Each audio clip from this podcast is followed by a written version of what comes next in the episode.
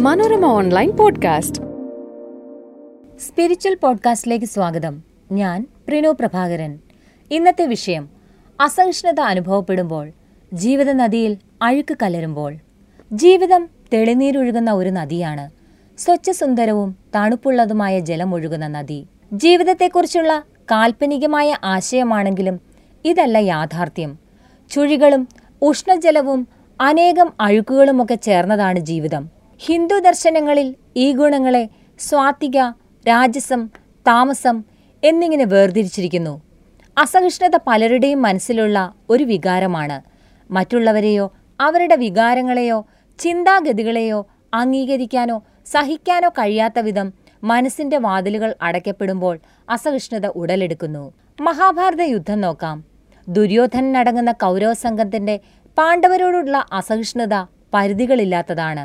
വനവാസം കഴിഞ്ഞെത്തുന്ന പാണ്ഡവരെ ഹസ്തിനപുരിയിൽ കാൽകുത്താൻ അനുവദിക്കില്ലെന്ന് ദുര്യോധനൻ പറയുന്നു. ഒടുവിൽ ഭഗവാൻ ശ്രീകൃഷ്ണൻ തന്നെ അനുരഞ്ജനത്തിനായി എത്തുന്നു.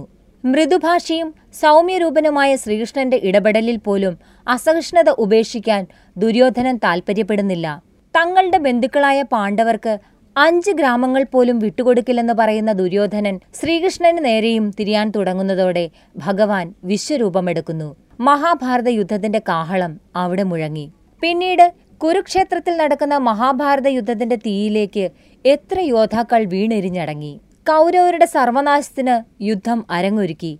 അസഹിഷ്ണുതയെന്ന ഭീകരസത്വം മനുഷ്യ മനസ്സിലുണ്ടാക്കുന്ന പ്രവർത്തനങ്ങൾ എത്രയോ ഭീതിതം. ദ്വാപരയുഗം കഴിഞ്ഞു.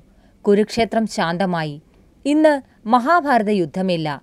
എന്നാൽ എത്രയോ തീവ്രമായ ആന്തരിക യുദ്ധങ്ങൾ നമ്മുടെ എല്ലാം ഉള്ളിൽ ഓരോ ദിവസവും ഓരോ നിമിഷവും നടക്കുന്നു. അസഹിഷ്ണുതയുടെ യുദ്ധങ്ങൾ ചെറുതും വലുതുമായ യുദ്ധങ്ങൾ.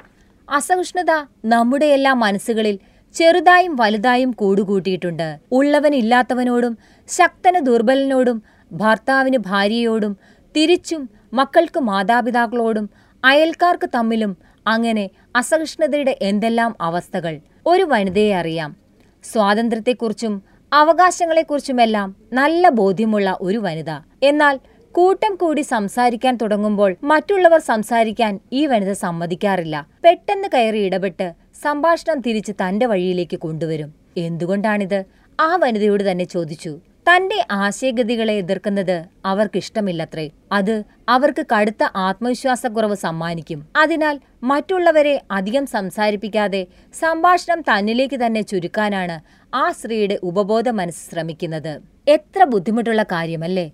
ഒരൽപ്പം സഹിഷ്ണുത കാണിച്ചാൽ ഇതിന്റെ ആവശ്യം വരില്ലല്ലോ. സഹിഷ്ണുത ശാന്തി മന്ത്രത്തിന് തുല്യമാണ്.